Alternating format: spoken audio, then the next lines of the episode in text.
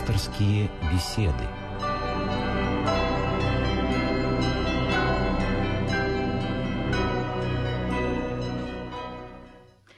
Здравствуйте. У микрофона Елена Филиппова. Послезавтра Православная Церковь будет отмечать очень почитаемый и великий праздник Крещения Господне или Богоявление. А отсюда и тема сегодняшней беседы «Водою и духом». На ваши вопросы будет отвечать епископ Егорьевский Марк. Телефон э, прямого эфира 956 15 14 956 15 14, код Москвы 495.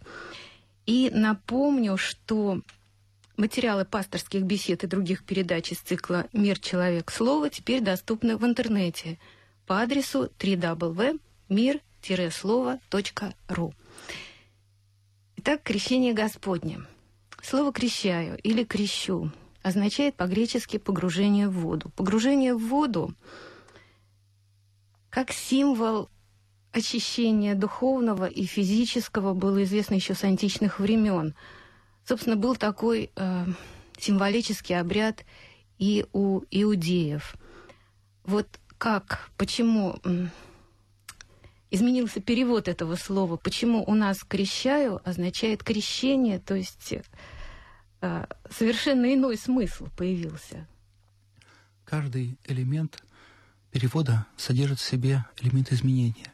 Не случайно существует такая французская пословица «перевод значит предательство». А, поэтому и здесь наши переводчики, равнопостольный Кирилл Мефодий, они изменили несколько смысл этого слова. Почему? Дело в том, что когда совершается таинство крещения, то при совершении его крещаемый погружается в честь смерти – и э, воскресение Христова. Человек погружается в воду, и это символизирует смерть Христа. А ведь Господь умер на кресте. Кроме того, во время самого таинства на крещаемого, на того человека, который уже крещен, погружен в воду, священник одевает крест. И для русского человека принятие на себя креста является ключевым знаком. И именно поэтому крещение и получило такое наименование, потому что для русского человека крест стал знаком погружения в воду. Вот у нас уже есть первый вопрос из Тулы. Здравствуйте. А, добрый вечер. Это Евгений. Батюшка, благословите. Бог благословит. А, я хочу вас поздравить с праздником Спасибо. Крещения Господня и задать такой маленький вопрос. Пожалуйста. Скажите, пожалуйста, почему когда вот обливаешься из источника э, вот в Клюпану и еще в местах, никогда не болеешь. Мне хотелось бы узнать у вас об этом. Спасибо. Тема нашей беседы звучит «водой и духом». Поэтому вода, святая вода, является всего лишь частью того действия, которое совершается.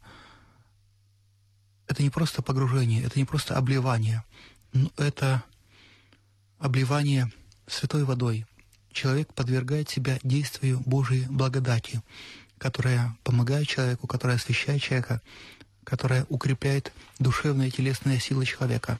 А там, где благодать, там, где Божий дар, там не место болезням. Ну вот, пока нет других э, звонков, продолжим нашу тему.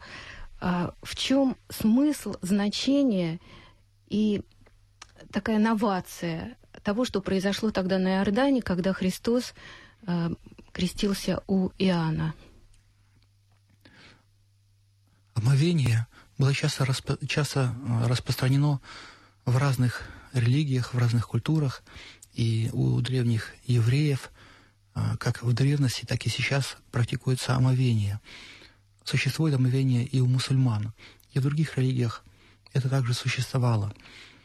Крещение или погружение Иоаннова несколько отличалась от традиционных омовений. Дело в том, что если обычные омовения были регулярными, то погружение у Иоанна носило характер однократного действия.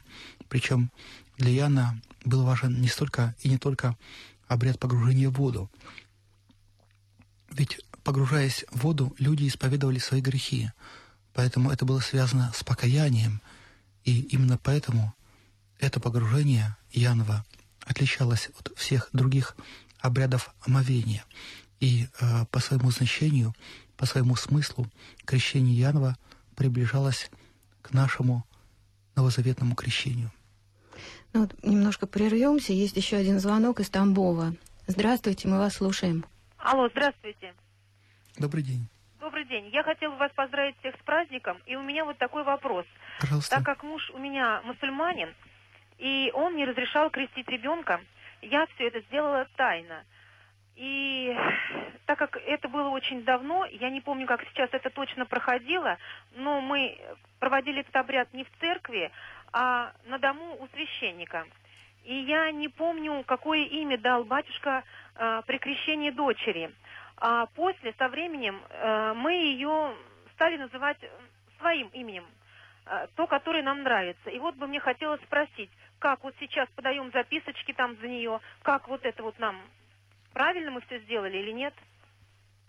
Конечно, печально, что вы забыли имя, э, крещальное имя своей дочери, но если возникла такая ситуация, то нужно поминать ее с тем именем, которым вы ее называете, если это имя соответствует церковным именам. То есть, если такое имя есть в святцах, то можно писать ее с таким именем. Если этого имени в святцах нет, то тогда нужно назвать или поминать ее с тем именем, которое существует, присутствует в церковных святцах. Владыка, вот вы сказали, что погружение Христа в воду это а, как его смерть, да? Да-да, символизирует смерть Символизирует Христа. смерть. Вот э, митрополит Антоний Сурожский говорил, что крещение Господне одно из самых страшных и один из самых страшных и трагических моментов в жизни Христа. Он сравнивает его крещение на Иордане с сошествием в ад. Ну, собственно, практически то же, что говорили вы. Почему? Дело в том, что на Иордан во множестве приходили люди. Не случайно евангелист Марк, описывая крещение Иоаннова, говорит, что вся Иудея и все жители Иерусалима приходили и крестились во Иордане от Иоанна. То есть люди духовно очищались и образно, духовно вся эта скверна греховная, она остывалась как бы в этой реке. И вот Христос пришел и погрузился в ту реку, которая была связана, как бы напитана человеческим грехом. И поэтому погружение в воды Иордана — это уже предощущение того, что Христос берет на себя грехи всего мира. Ведь что такое ад? Ад — это место, отторженное от Бога. Ад — это место, наполненное грехом. И Христос погружается в Иордан, в воды реки, которая была связана с темой человеческого греха. Именно поэтому в таких красках и описывает крещение Христова митрополит Антоний Сурожский. Ну вот еще есть звонок э, из Волгограда. Здравствуйте. Удин. Волгоград, здравствуйте. Добрый день. Здравствуйте. Божий Анатолий. Пожалуйста. У меня такой вопрос, может быть, он немножко необычный, но я нигде не нашел в литературе, нигде не смог его определить. Ветхозаветное крещение, это самое, было у мужчин обрезание. Иоанна Притеча крестил водою. Как женщин крестили? Дело в том, что И как, э, как была крещена Пресвятая Богородица, если это было крещение? Как этот обряд проходил с женщинами э, в Ветхом Завете и э, в Новом Завете? Спасибо, я вопрос понял. Дело в том, что обрезание совершалось только в отношении мужчин. Женщины не считались полноценными людьми.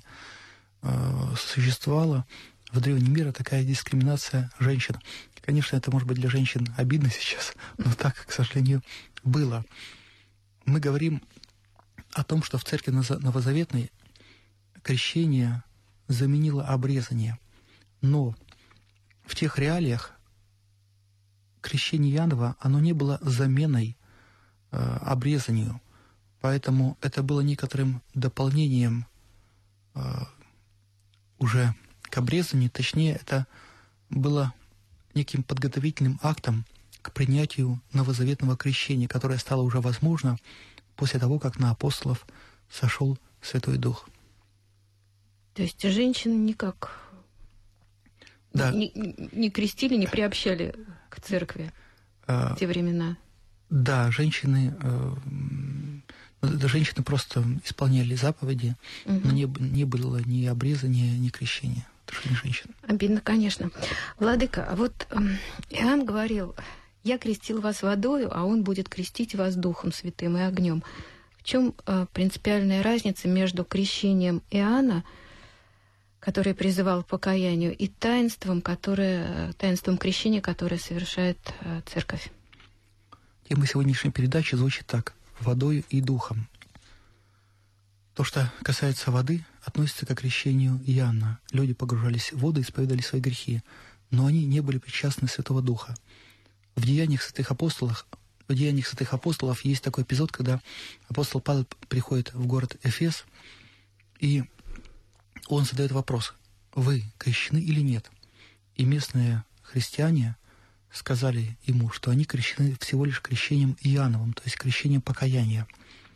И только после этого по молитве на них сошел Святой Дух. То есть это было крещением человеческим, делом рук человеческих.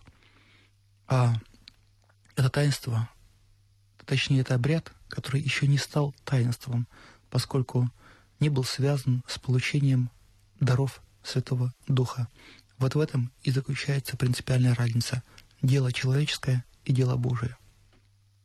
А вот откуда появился обряд водоосвящения? Дело в том, что в чине крещения существует часть, которая связана с освящением воды. Есть в чинопоследовании несколько молитв, которые и содержат молитвы о том, чтобы осветилась вода.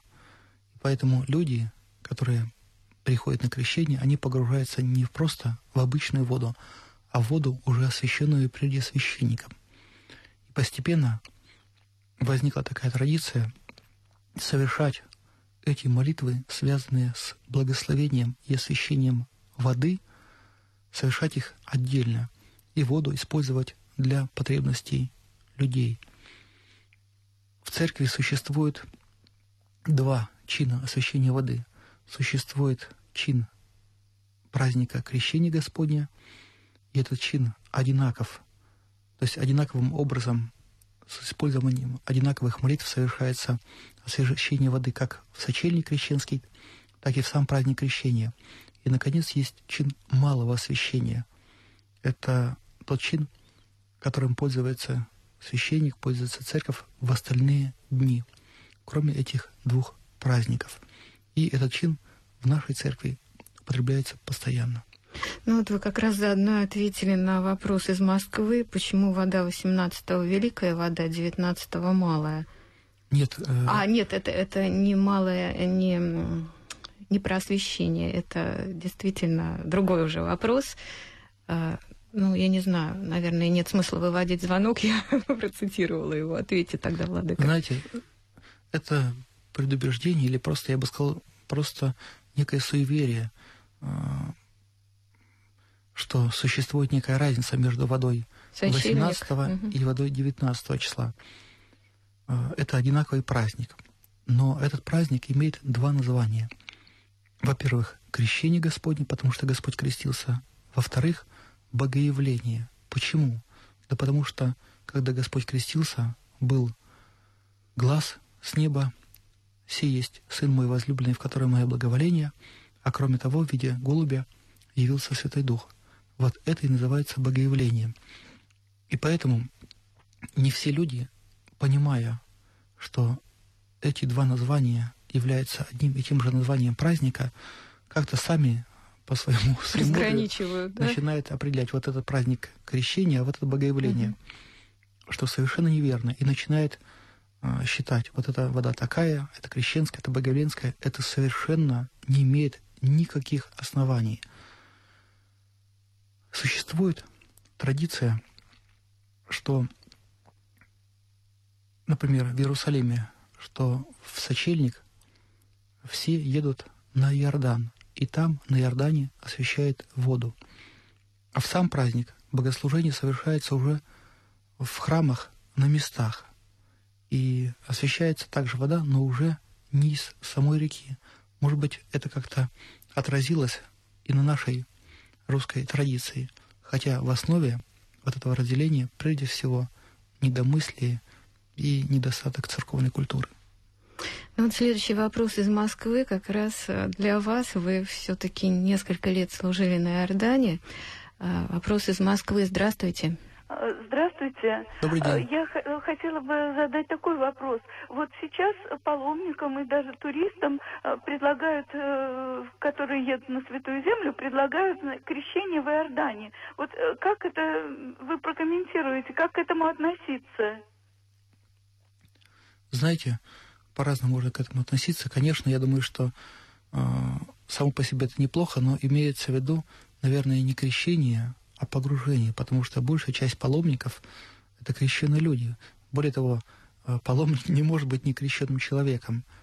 Поэтому для паломника крещение уже не нужно как таковое, как таинство церковное. Однако люди едут на святую землю и совершают погружение. Ну, по сути дела, здесь некая игра слов, потому что крещение, мы говорили уже об этом, и означает, по сути дела, погружение. Но имеется в виду не церковное таинство, а погружение, символическое погружение в воды реки Иордан. Само по себе это дело благодатное, хорошее. Если человек приезжает в Святую Землю, то, конечно, разумно и целесообразно это сделать. Я вспоминаю случай, который произошел в прошлом году – как-то год-два назад мы были в Иордании вместе с одной группой людей, занимаясь э, темой возведения дома для паломника на реке Иордан, со стороны Иордании. И вот э, мы одели рубашки белые и погрузились в святую реку Иордан.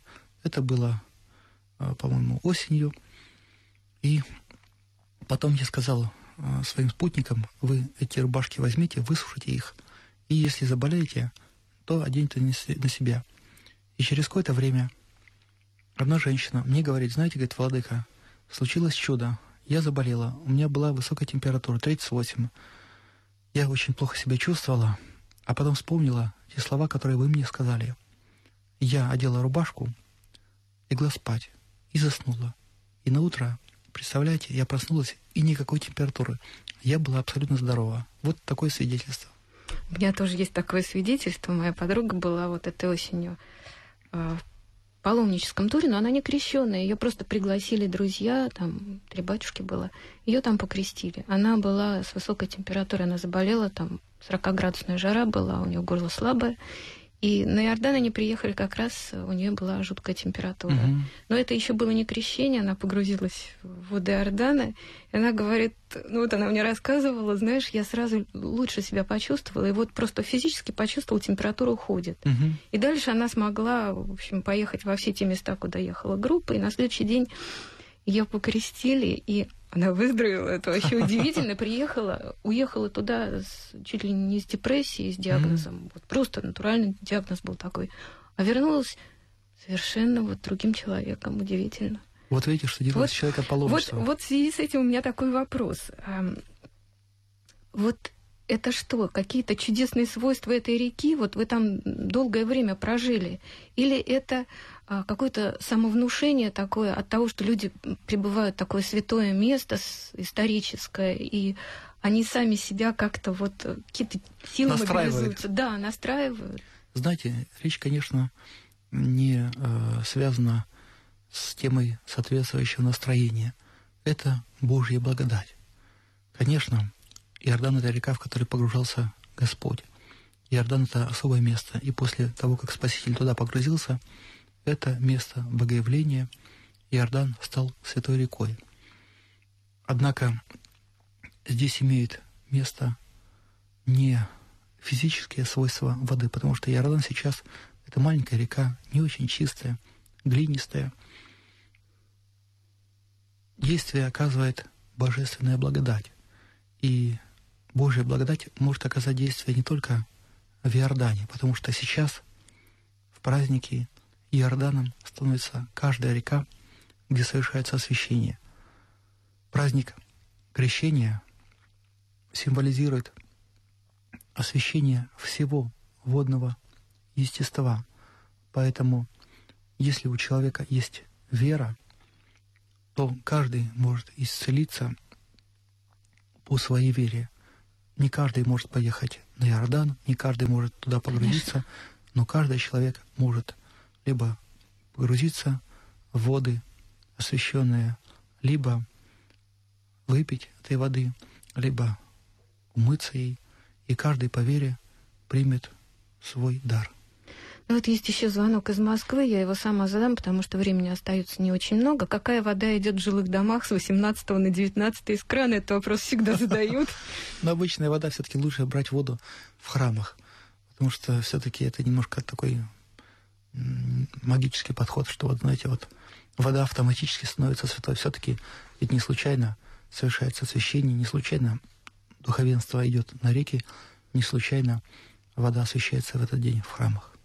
Ну вот если говорить о освященной воде, а, которую человек принес из храма домой, почему именно в этот день вода обретает такие... А, ведь воду осветить можно, в принципе, и в другой день, да? Ведь Конечно. все вот эти вот даты, а, Рождество Христово, там, Крещение Господне, это все достаточно условные даты, ведь э, никто точно не может сказать, что это было вот точно вот в этот день или вот в этот день. Но именно в этот день вода обретает какие-то чудесные свойства. Конечно, потому что это сила молитвы, потому что это Божья благодать. Господь дает людям по вере, и дает тот дар, который он сообщал людям раньше на протяжении многих уже веков. Поэтому, как говорят, дух дышит где хочет. Господь может подать этот свой дар и через воду, которая освещается 18 числа, 19 и в любой другой день. Главное, чтобы была вера у человека – это когда он ее, эту воду принимает. Ну вот еще одно такое, на мой взгляд, заблуждение очень стойкое. В России уже достаточно давно сложилась такая крещенская традиция окунаться в прорубь. И считается, что тем самым человек, окунувшийся, смывает с себя э, все грехи. Вот. Ну, конечно, с одной стороны, похвально желание как-то чем-то пожертвовать, пожертвовать теплом, комфортом, уютом и окунуться в воду, в холодную воду на морозе. Однако не стоит думать, что если человек просто погрузится в воду, то тем самым он смоет себе все свои грехи. Это же, конечно, неправомерно. Однако сама по себе эта традиция хорошая, здравая, а, ничего не могу сказать против нее, но не нужно приписывать этому погружению чрезмерное, э, чрезмерные какие-то свойства. Нельзя говорить то, что не происходит. То есть это не панацея, в общем-то, если ты окунулся, но не помолился и не сходил в церковь, не конечно, причастился. Это, конечно, это помогает, и многие люди исцеляются. Для кого-то вода становится источником радости. Человек выходит из воды и ощущает необычную радость вот как вы сказали, избавляется от депрессии и так далее. Но это внутренний, наверное, настрой и это не только вера. Это, это, конечно же, вера, но кроме того, это и объективное действие воды святой, освященной. Поэтому не нужно воспринимать это действие как исключительно субъективное, связанное с темой духовного настроя или самовнушения. Это объективная реальность, которая проявляется объективно.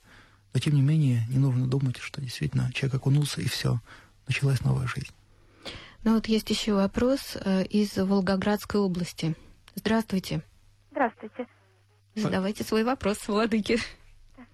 Владыка. Да. Благословите, Бог пожалуйста, благословит. Рабу Тамару, Волгоградскую область. Пожалуйста. Бог благословит. Волгоград, мы вас слушаем. Спасибо, Господи. Батюшка, скажите, пожалуйста, когда можно писать крестики на окнах, на дверях, на воротах? 17 э, вот, января или 18? -го? А зачем писать крестики? А, в этот день не пишут крестики. А, в праздник крещения Господня или чаще всего в сочельник люди берут воду идут в свои жилища и окропляют свои жилища святой водой. Вот это то действие, которое принято де- делать э, в дни праздника. Владыка, а вот еще такой практический вопрос. А, Освященная вода, она хранится э, и год, и больше. А, Ну, год вот точно хранится, да? А вот если, например, осталась вода с прошлого года, ее же выливать нельзя, вот что, а уже э, свежую воду взяли в храме. Ну, можно поступить по-разному. Можно ее выпить в первую очередь. Можно э, воду старую смешать с водой новой, свежей. А, то есть можно вот так вот да, даже. конечно. Можно по-разному сделать. Можно, э, если можно вылить ее в реку или в какое-то непопираемое место. Понятно, спасибо. А вот э, если э, уже закончить тему с, с, с водой, мы уже достаточно подробно об этом поговорили, у меня остался один вопрос э, насчет вот фразы, которую сказал святитель, исполнить всякую правду. Что за правда? Вот у нас мало времени уже, правда, но, может быть, успеем. Эти слова сказал Иоанн, эти слова сказал Господь, когда Иоанн препятствовал ему совершать крещение, Господь принял все, включая это человеческое обычай, для того, чтобы пройти весь путь человеческой жизни, для того, чтобы принять все и для того, чтобы обновить и осветить всего человека. Господь принимал и крещение, и принял и обрезание, и многие другие обряды, которые были связаны с человеческой жизнью, для того, чтобы показать полноте, что он человек для того, чтобы приобщиться ко всему человеческому. Ну что ж, спасибо. Вот э, осталось буквально несколько секунд. Я напомню, что через неделю темой беседы пасторской будет молитва благоприятная, неделя о мытаре и фарисее. И Большое всем спасибо, кто нас слушал, кто смог дозвониться и задать свои вопросы. Всего вам доброго. С праздником грядущим. До свидания. До свидания. Вы слушали программу «Пасторские беседы» из цикла «Мир, человек, слово».